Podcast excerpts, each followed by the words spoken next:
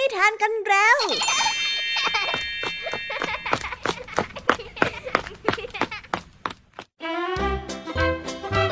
สวัสดีค่ะน้องๆ ยินดีต้อนรับเข้าสู่ชั่วโมงแห่งนิทานกับรายการคิสอาสำหรับวันนี้นะคะพี่ยามีและกองทัพนิทานหันษาเตรียมพร้อมที่จะพาน้องๆไปตะลุยโลกแห่งจินตนาการดีเต็มไปด้วยความสนุกสนานและข้อคิดต่างๆ มากมายกันแล้วล่ะค่ะ เอาล่ะ ไปตะลุยโลกแห่งนิทานกันเลย เริ่มต้นกันที่นิทานเรื่องแรก กับนิทานที่มีชื่อเรื่องว่า พริกไทยแคล้วคลาด ซึ่งเป็นเรื่องราวที่รู้กันในระหว่างแม่หมูกับลูกหมู ว่าต้องพกพริกไทยติดตัวเอาไว้เสมอในยามที่ไปไหนมาไหนคนเดียว ใช่แล้วล่ะค่ะ วันนี้ลูกหมูตัวหนึ่งอยากที่จะออกเดินเล่นข้างนอกเพียงแค่ตัวเดียว แต่ว่าโชคร้ายค่ะ ที่ดันไปเจอเข้ากับสุนัขคู่หิวโห ยพี่หวังจะกินลูกหมูเป็นอาหาร ไม่รู้เหมือนกันนะคะ ว่าผงพริกไทยที่ลูกหมีพกมาด้วยนั้น จะช่วยให้ลูกหมูเอาชีวิตรอดจากคมเขี้ยวของสุนัขจิ้งจอกได้หรือเปล่า ส่วนเนื้อหาเต็มๆนั้นของตาแวร่าฟังพร้อมกันในนิทานเรื่องแรกของพี่ยามีกันเลยนะคะ ส่วนในนิทานเรื่องที่สองเป็นเรื่องราวของชายผู้เครียดกับการรับพรวิเศษ อ้าว ปกติถ้าได้รับพรวิเศษก็ต้องดีใจถูกต้องไหมคะ หรือไม่ก็ต้องมีความสุขมากๆ แต่ว่าทำไมชายผู้นี้ถึงมีความทุกข์กับความเครียดเข้ามาแทนที่ได้ล่ะคะเนี่ย สงสัยว่าพรครั้งนี้เนี่ยจะต้องมีอะไรบางอย่างไม่ปกติแน่เลยล่ะค่ะ เอพี่ยามีขอลองนึกหน่อยสิคะว่าทำไมถึงเป็นแบบนี้ไปได้นะ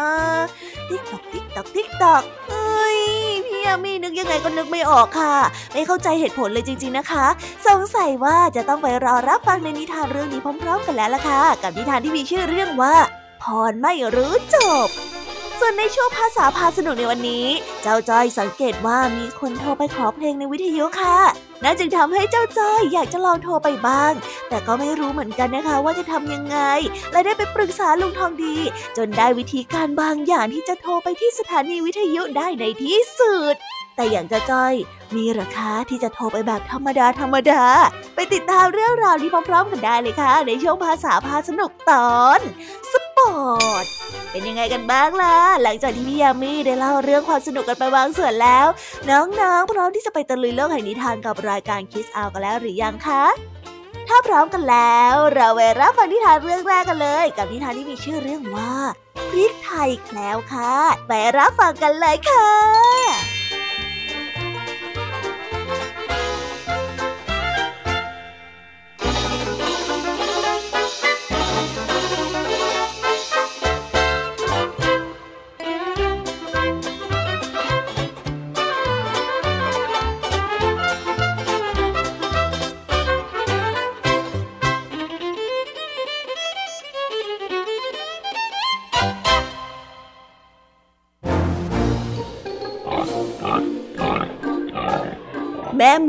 อนให้ลูกหมูนั้นนำถุงพริกไทยบดติดตัวไปด้วยเสมอๆ หากว่าจะต้องการออกจากบ้านไปเที่ยวตามลำพัง โดยไม่มีแม่หมูและพี่หมูไปด้วยในวันหนึ่งขณะที่ลูกหมูกำลังกินน้ำอยู่ที่ริมลำธารท้ายหมู่บ้าน ก็ได้บังเอิญพบกับเจ้าหมาจิ้งจอกเท่าตัวหนึ่ง ซึ่งได้ยืนจังก้าอยู่ข้างหลัง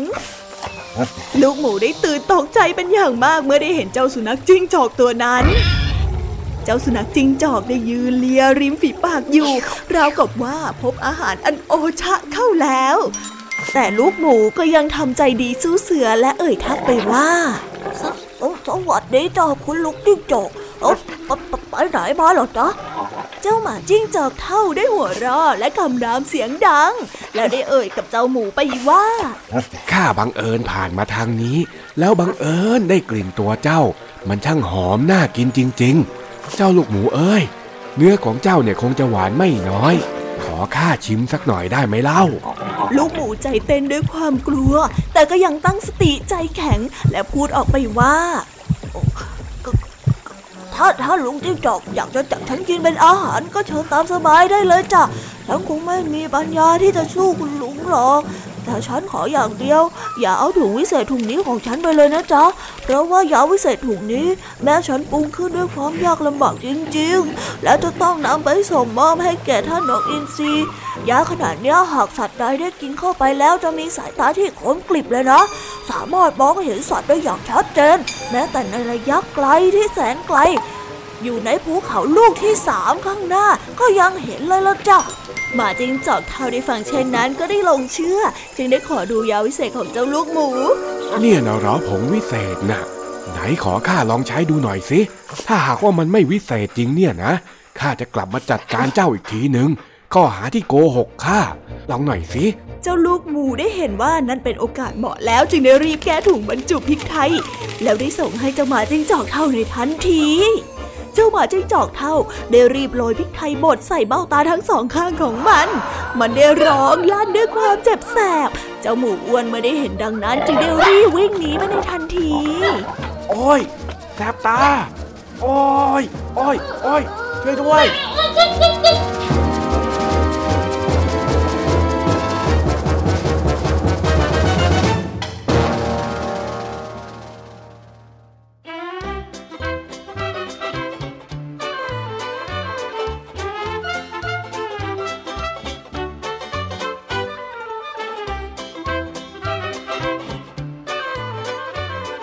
นำและความห่วงใยของผู้เป็นแม่เนี่ยยังได้ผลเสมอเลยนะคะ เมื่อลูกๆ เชื่อฟังและปฏิบัติตาม เหมือนอย่างเจ้าลูกหมูที่พกพริกไทยติดตัวเอาไว้ และเมื่อถึงโอกาสก็ได้หยิบขึ้นมาใช้จริง ๆ แถมยังเอาตัวรอดมาได้อย่างบุดหวิดอีกด้วย แต่ก็นั่นแหละนะทางที่ดีก็คือไม่ควรที่จะเอาตัวเองไปอยู่ในสถานการณ์ที่อันตรายตั้งแต่แรกนะคะ การที่แม่บอกไว้ว่าจะมีอันตรายนั่นก็หมายความว่าเป็นคำเตือนและความห่วงใยจากผู้ที่มีประสบการณ์อยู่แล้ว ดังนั้นเชื่อกันตั้งแต่แรกก็น่าจะดีกว่าต้องไปแก้ปัญหาในภายหลังนะคะ น้องๆว่าไหม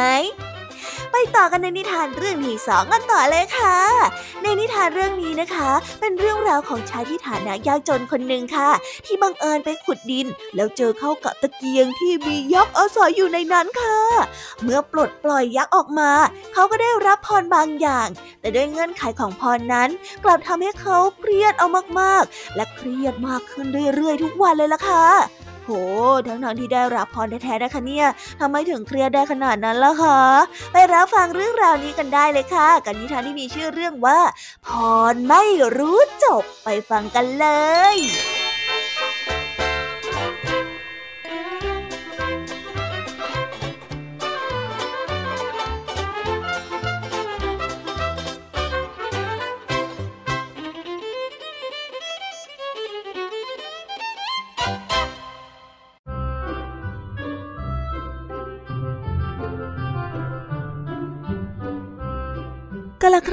นานมาแล้ว มีผู้ชายคนหนึ่งทำงานอยู่ในสวนขุดดินไปเรื่อยๆ จนจอบของเขาได้ไปกระทบกับของแข็งจนเสียงดังปัง ผู้ชายคนนั้นได้เอะใจ จึงค่อยๆ ขุดดินอย่างระมัดระวัง เมื่อขุดไปเรื่อยๆ ก็ได้มีตะเกียงเก่าๆ อันหนึ่งปรากฏตรงหน้าของเขา เขาได้เอาผ้ามาเช็ดทำความสะอาด ทันใดนั้นก็ได้มียักษ์ตัวใหญ่โผล่ขึ้นมากลางอากาศ แล้วได้ตะโกนเสียงดังแสดงความดีใจ และขอบคุณที่ทำให้เขานั้นเป็นอิสระ และบอกว่าจะเป็นคนที่รับใช้ชายผู้นี้ตลอดไป แต่มีข้อแม้ว่าจะต้องมีงานให้เขาทำตลอด เพราะยักษ์นี้จะอยู่เฉยๆไม่ได้ แต่ถ้าไม่มีงานทำว่างจากการงาน เจ้ายักษ์ก็จะกินชายผู้นี้เป็นอาหาร ชายผู้นั้นก็ได้พิจารณาดูแล้วว่า น่าจะดีหากว่ามีใครสักคนคอยรับใช้ ในขณะที่ยักษ์ก็ได้ย้ำว่า จะต้องมีงานให้ทำตลอดนะ เพราะว่าถ้าว่างงานเมื่อไหร่ หมายความว่า ท่านจะต้องตกเป็นเหยื่อของยักษ์ในทันที ชายคนนั้นจึงได้คิดแล้วว่า ไม่น่าจะมีปัญหาอะไร เขาได้มั่นใจว่าสามารถสั่งงานเขาได้ตลอดแน่ๆ ไม่ยากอะไร เขาจะได้ตอบตกลงกับยักษ์ตนนั้นไป แต่แล้ววันหนึ่งชายผู้นั้นกับยักษ์ตัวนี้ก็ได้กลายเป็นเพื่อนกัน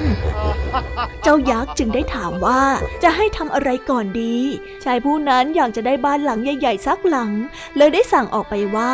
สร้างบ้านหลังใหญ่ให้หน่อยเจ้ายักษ์จึงได้รับคำสั่ง แล้วได้เนรมิตบ้านหลังใหญ่ขึ้นมาในเวลาอันพลิบตาเดียว อ้าว สร้างบ้านหลังใหญ่ๆ นี่คิดว่าจะต้องใช้เวลาอย่างน้อยตั้งสองสามปีนะ ชายผู้นั้นได้กล่าว เมื่อเสร็จแล้วยักษ์ตัวใหญ่ก็ได้ถามอีกว่า เฮ้ย เวลาแค่นี้ก็พอแล้วนะ ว่าแต่ท่านจะให้ข้าทำอะไรต่อหรอครับเจ้านาย เขาได้คิดแล้วก็ได้บอกไปว่าเอองั้นขอสระน้ำใหญ่ ๆ หลังบ้านก็แล้วกัน ยักษ์ตัวใหญ่ก็ได้เนรมิตถนนที่ปูด้วยพรมแดง สร้างขึ้นกลางป่าในทันที ตั้งแต่วันนั้น ชายผู้นั้นจึงค่อยๆคิดสั่งงานตลอดทั้งวันทั้งคืน ยืน เดิน นั่ง นอนและอยู่ในห้องน้ำ และแม้ว่ากำลังจะนอนหลับแล้วก็ยังคงต้องสั่งงานตลอดเวลา อยากได้ อยากมี อยากเป็น อย่างนั้นอย่างนี้ จนในที่สุดก็เสมือนว่าเขานั้นเป็นทาสของยักษ์ตัวนี้ไปเสียแล้ว อยู่มาวันหนึ่งเขาได้มีความคิดดีๆ ความคิดหนึ่ง จึงได้เอ่ยสั่งยักษ์ไปว่า งั้นช่วยตั้งเสาหนึ่งต้นสูงๆให้หน่อยสิ อตั้งเสร็จแล้วเนี่ยเจ้าก็ปีนขึ้นไปเรื่อยๆนะ เจ้ายักษ์จึงค่อยๆ ปีนไปจนถึงยอดเสา แล้วยักษ์จึงได้ตะโกนถามว่าจะให้ทำอะไรต่อ เขาจึงได้สั่งออกไปอีกว่า อืม ไม่ต้องรีบร้อนอะไร ค่อยๆขึ้นและค่อยๆลงอยู่แบบนั้นนั่นแหละอ่าดีมากดีมาก โอเค งั้นเจ้าทำอยู่อย่างนี้อย่าหยุดนะ ตั้งแต่วันนั้นบุรุษผู้นั้นก็ได้มีเวลาพักผ่อนสมอง สงบจิตสงบใจ สบายกาย และมีความสุขนับตั้งแต่นั้นตลอดไป และหลังจากนั้นเป็นเวลานาน ชายผู้นี้จึงได้ตัดสินใจปลดปล่อยให้ยักษ์ผู้นี้นั้นเป็นอิสระในที่สุดทั้งยักษ์ และชายผู้นี้จึงได้มีความสุขเป็นอันมาก นับตั้งแต่นั้นสืบมา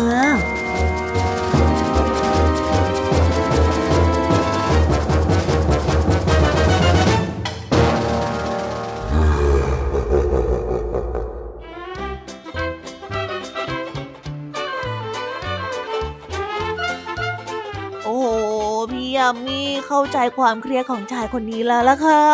เขาต้องขอพรทุกวัน ถ้าไม่อย่างนั้นก็จะถูกเจ้ายักษ์ทำร้าย แถมพรที่ขอนั้นก็สำเร็จได้ในพริบตาด้วย เรียกได้ว่า เร็วซะจนยังไม่ได้นึกถึงพรข้อใหม่เลยล่ะค่ะ จ้ายักษ์ก็จัดการทุกอย่างเสร็จเรียบร้อยหมดแล้วหุยถ้าเป็นพี่แยมมี่มาเจอพรแบบนี้ซะเอง พี่แยมมี่ก็คงต้องเครียดไม่แพ้กับชายผู้นี้เลยละค่ะ บางทีแล้วการที่เราได้รับสิ่งที่ต้องการมาง่ายเกินไป หรือว่ามีมากเกินไป จนเข้าข่ายฟุ่มเฟือย ก็จะทำให้เราเบื่อ แล้วก็เหนื่อยหน่ายกับชีวิตได้เหมือนกันนะคะ แต่ก็ดีนะ ที่ตอนจบเนี่ยยังพลิกกลับมาเป็นเรื่องดี ๆ ได้ฮ้ายโล่งใจไปทีนะคะ เอาล่ะ เราไปต่อในช่วงภาษาพาสนุกกันต่อเลยค่ะ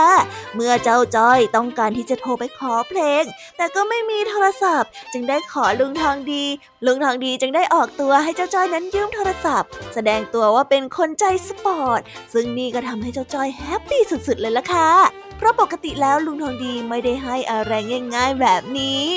เอ๊ะแล้วคำว่าสปอร์ตในที่นี้จะมีความหมายว่าอย่างไรกันนะ ไปรับฟังพร้อมกันได้เลยค่ะ กับช่วงภาษาพาสนุกตอน สปอร์ต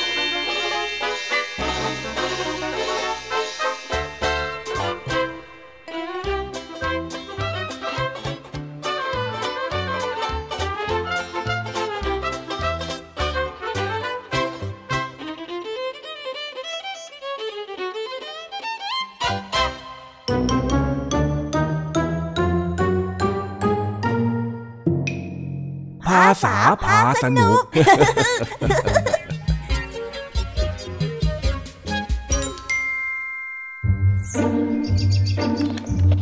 ลุงทองดีได้นั่งฟังวิทยุพอถึงเวลาหนึ่ง เจ้าจอยก็ได้ยินว่ามีคนโทรมาขอเพลง เจ้าจอยสงสัยมากว่าการขอเพลงนั้นคืออะไร จึงได้สอบถามกับลุงทองดี และก็มีความต้องการที่จะโทรไปขอเพลงบ้าง แต่กว่าจะอ้อนลุงทองดีได้ ก็ต้องผ่านการต่อรองหลายอย่างเลยล่ะค่ะอ่าและต่อไปก็เป็นเพลงคิดถึงทุกปี จากหนุ่มบ้านนาป่าดอนให้กับสาวบ้านทุ่งรวงทอง ไปรับฟังพร้อมกันได้เลยนะครับ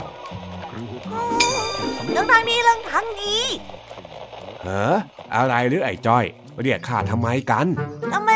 เมื่อกี้นี้ คนในวิทยุบอกว่ามีหนุ่มจากหมู่บ้านเราโทรไปขอเพลงให้กับสาวอีกหมู่บ้านหนึ่งละจ้ะอ๋อ อันนี้เนี่ยเขาเรียกว่าการโทรไปขอเพลงกับดีเจ หนุ่มสาวเขาก็ขอเพลงเป็นการจีบกันนะสิ จ้อยเพิ่งรู้เลยนะเนี่ย ว่าเราโทรไปขอเพลงจากสถานีวิทยุก็ได้ด้วยยะ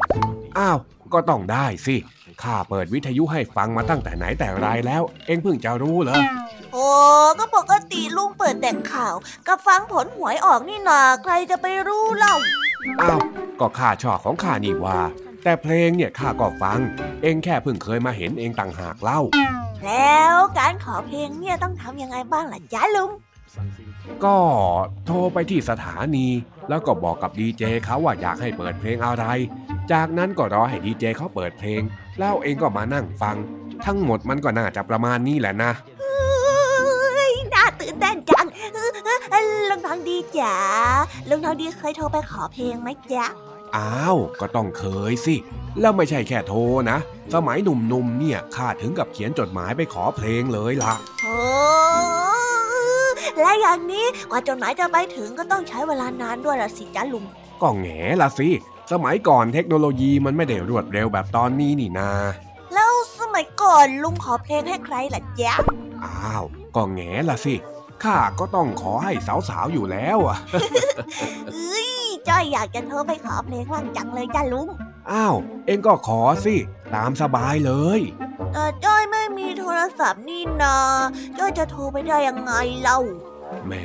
เองแค่จะขอโทรศัพท์ข้าไปโทรขอเพลงทำไมจะต้องพูดจาวกวนล่ะ พูดตรงๆซะก็จบเรื่องแล้วเนี่ยใครจะไปรู้ล่ะ บางทีขอตรงๆลุงทองดีก็ไม่ให้อะน้อยไอ้จ้อย มีอะไรบ้างที่ข้าไม่ให้เองอะนอกจากของเล่นประหลาดประหลาดๆพวกนั้น ปกติเนี่ยข้าก็ใจสปอร์ตอยู่แล้ว ถ้าเห็นว่าไม่เสียหายอะไรข้าก็ให้ทั้งหมดนั่นแหละ สปอร์ตเฮ้ยลุงทองดีเป็นนักกีฬาเหรอจ๊ะปัดโธ่ไม่ใช่อย่างนั้นคำว่าสปอร์ตที่ข้าพูดเนี่ย เป็นคำที่หมายถึงคนใจกว้างต่างหากเล่าอ๋อ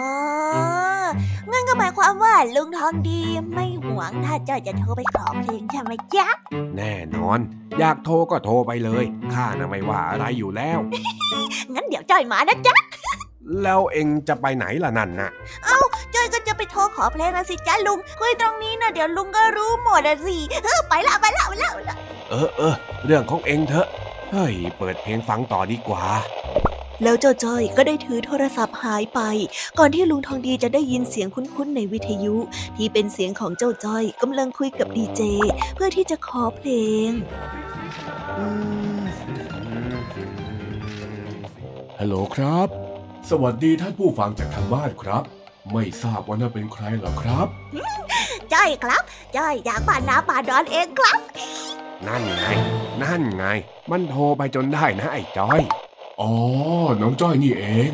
แล้ววันนี้จะโทรมาขอเพลงอะไรหรือเปล่าเอ่ยอ๋อ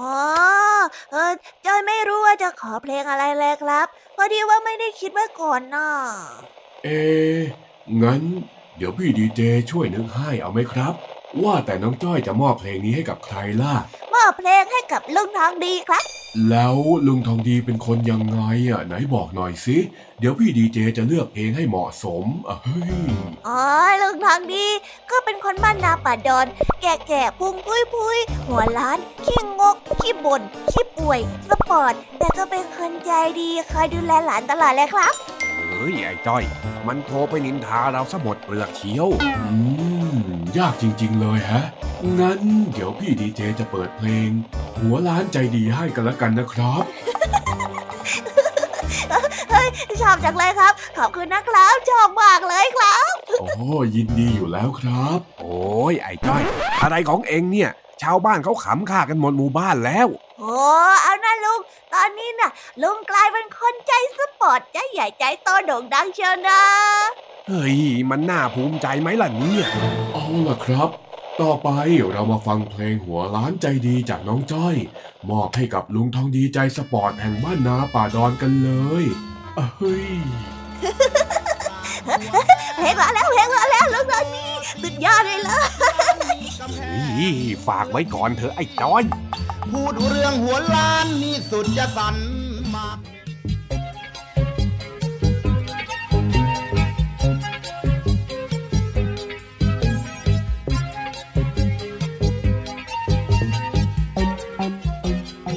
ว้าว จบไปแล้วนะคะ สนุกสนานกันไม่น้อยเลยทีเดียวสำหรับวันนี้เรื่องราวความสนุกก็ต้องจบลงไปแล้วละค่ะ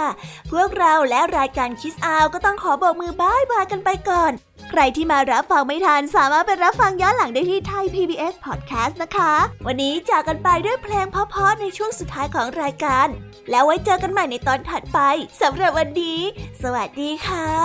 บายบายเป็นเด็กดีของคุณพ่อคุณแม่นะคะ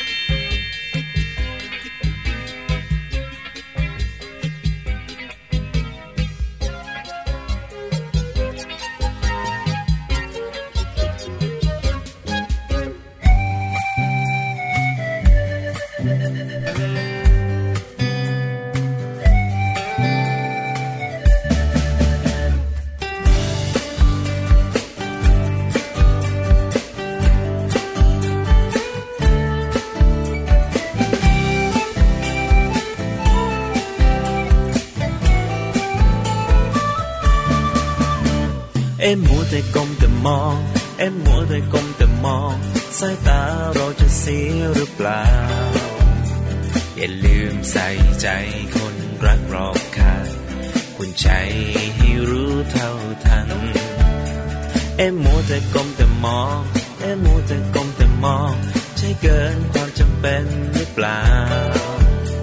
ก็เห็นผู้ใหญ่ใครๆก็เป็นทางนั้น หรือเราต้อง ทำตามเขา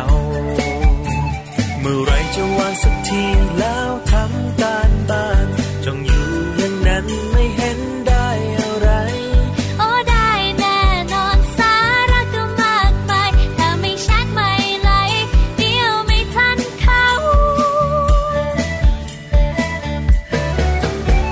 เอ็มมัวแต่ก้มแต่มอง เอ็มมัวแต่ก้มแต่มองสายตาเราจะเสียหรือเปล่า อย่าลืมใส่ใจคนรักรอบค่างคุณใจให้รู้เท่าทัน เอ็มมัวแต่ก้มแต่มองเอ็มมัวแต่ก้มแต่มองใช่เกินความจำเป็นหรือเปล่า ก็เห็นผู้ใหญ่ใครๆก็เป็นทางนั้น หรือเราต้องทำตามเขา